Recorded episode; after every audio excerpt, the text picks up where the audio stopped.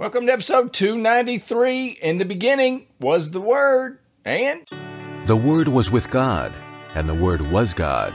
And the Word became flesh and dwelt among us. Spending time in the Word of God is the best way to spend time with God. Welcome to No Doubt, No Fear, Only Believe podcast, where we will encourage, inspire, and empower you to live your best life in Christ. Here's Greg. Grace to you and peace from God our Father and the Lord Jesus Christ. Well, I'm going to continue on with Ezekiel's wheel, and I know if you've been listening for a while and you've been kind of trying to put all this together, this is a lot, and we're trying to go deep into a subject rather than just wide, rather than just cover a bunch of different subjects in a bunch of different weeks over the year. I want to take this one topic and pull everything I can get out of it out of it. And one of the things that I think is important for you and I to understand, we are a spiritual being. We have a spirit, we have a soul, we have a body. The Bible is a spiritual book that speaks to the spirit in us, the spirit that's alive in us. If we've accepted Jesus Christ as our Lord and Savior, then our spirit man is just like Jesus. I didn't write one word of the Bible, so it is there. Just trust me on that. I'm not going to go to it. We are alive in Christ. Our old nature, our old person is dead. We were a sinner and now we are a saint. We have been translated into a new world, into a new kingdom. And we need to understand that we are a king in that kingdom. And that's the part that I need us to understand. We have got to commit to understanding the Bible and we have got to be in the Word of God. We got to get the Word of God in us. And look, I'm not here to tell you that this is exactly how you need to understand this.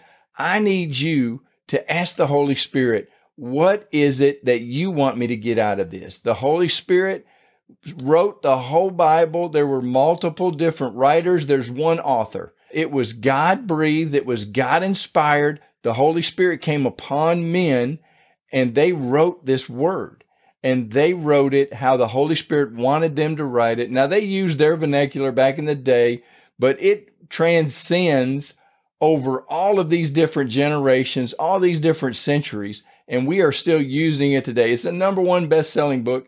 And I tell people all the time, it is the most powerful thing that you can hold in your hand. The Word of God, the Holy Spirit breathed Word of God is the most powerful thing that you can hold in your hand. And so when we start digging into this Bible, I need us to understand that we are kings. Jesus in Revelation 19, 16, we read it yet the last episode, that he has written on his robe and on his thigh that he is the King of kings and he is the Lord of lords. So he is the king. He is the top one. There is no name that is above the name of Jesus. Jesus gave us his name to use. We have got so many weapons in our arsenal and we don't use hardly any of them. We're going to change that here at Jesus Mighty Men and no doubt, no fear, only believe. We are going to get after this thing and we're going to kick Satan in the teeth. We hate him. He's a punk. He is a lying, thieving, cheating, deceiving divider. He is horrible. There's not one ounce of good in him.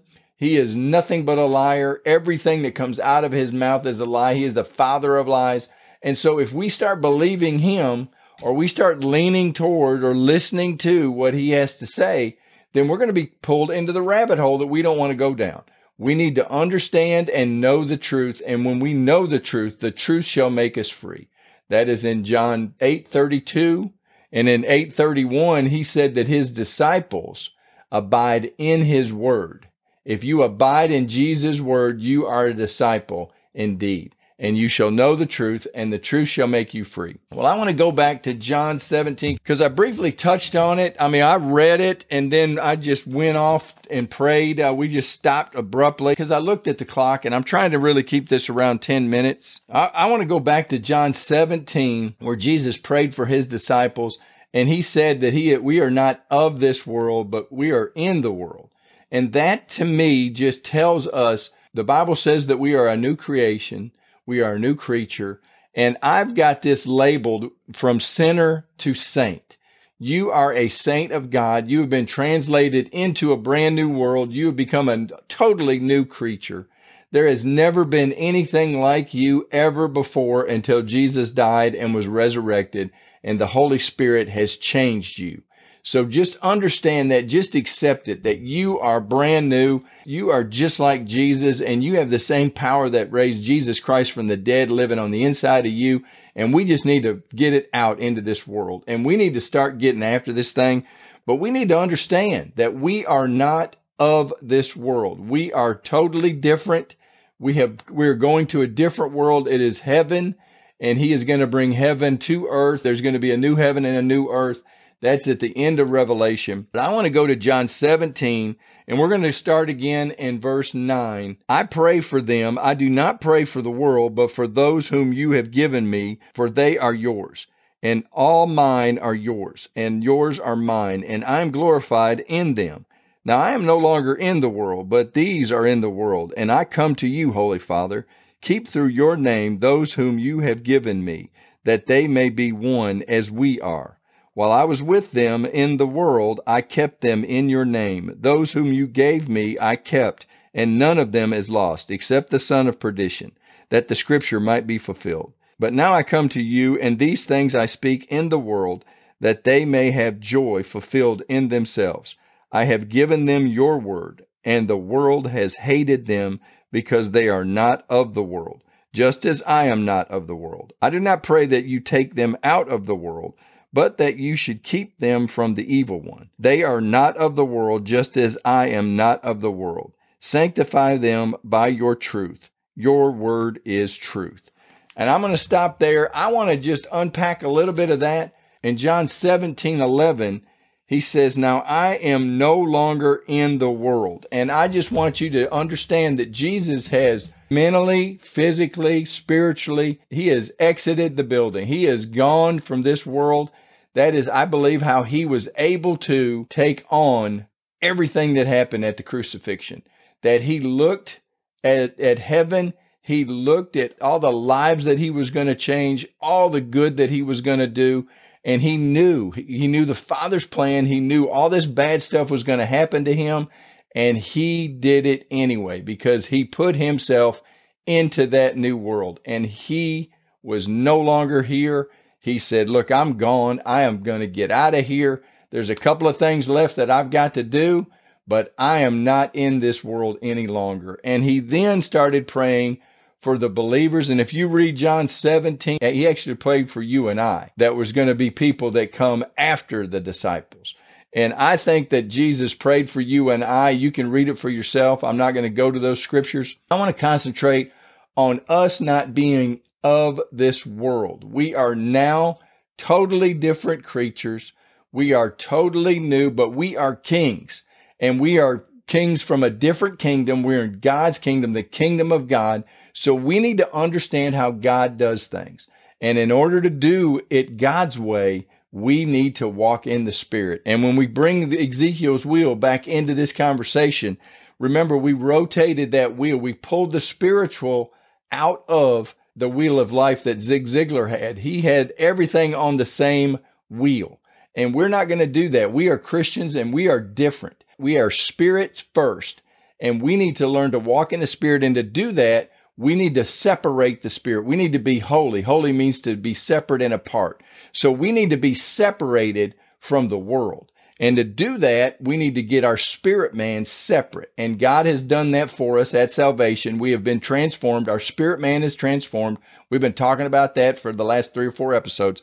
The soul is what your spirit man and your flesh is fighting to get.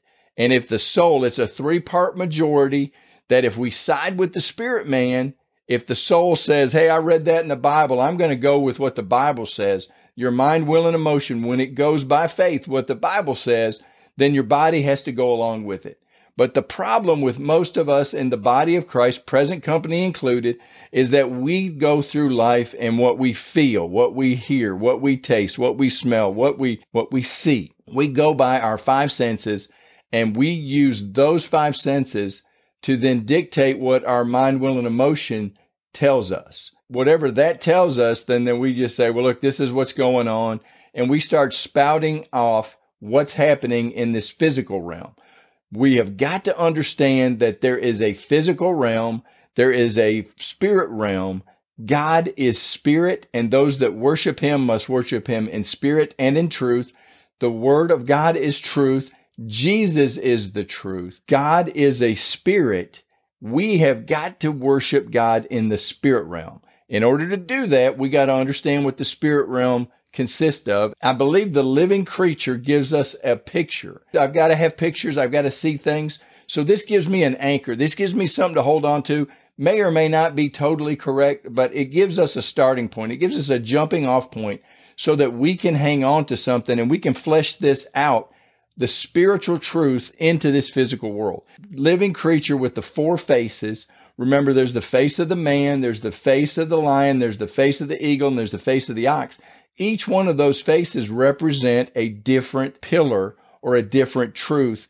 And if you can picture that spirit, the wheel in the middle of the wheel, it looks like a cross. And those four different spokes in that spirit wheel are four different points on that. And each one is represented by the four faces. And the face of the man is the word of God. And I believe that is the most important I'm jumping up and down. That's why I do this podcast all the time. It is the Word of God. It is the most important part of this wheel because without the Word of God, without Jesus, without the truth, none of the other things matter. There's such conflict against the Bible. Satan knows he cannot defeat the Word of God. So if I was Satan, and I'm not, I would put everything I had against this Word. And I think he's done that. And I think he's tried to make the word seem like it's antiquated, an old book. You can hear all the different things. But if you treat the word of God as if it is the word of God, like Abraham did, he believed on the word of God and it was accounted to him for righteousness. The kingdom of God. Seek first the kingdom of God and his righteousness, and all these things will be added unto you.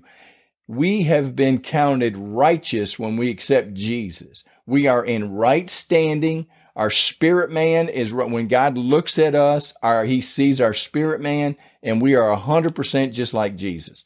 So we have the righteousness of God in Christ. When God sees us, he sees our spirit. Now we don't, God does. That's how he can look on us, even though that we're saints with a alive spirit, he can look on us who occasionally sin.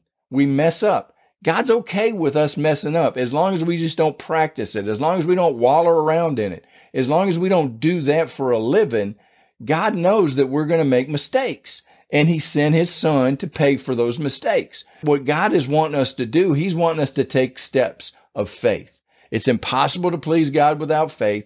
That's Hebrews 11, 6, that we have got to learn to walk by faith and the just shall live by faith all of these things, we've got to understand what faith is, but we have to understand what the spirit realm really is.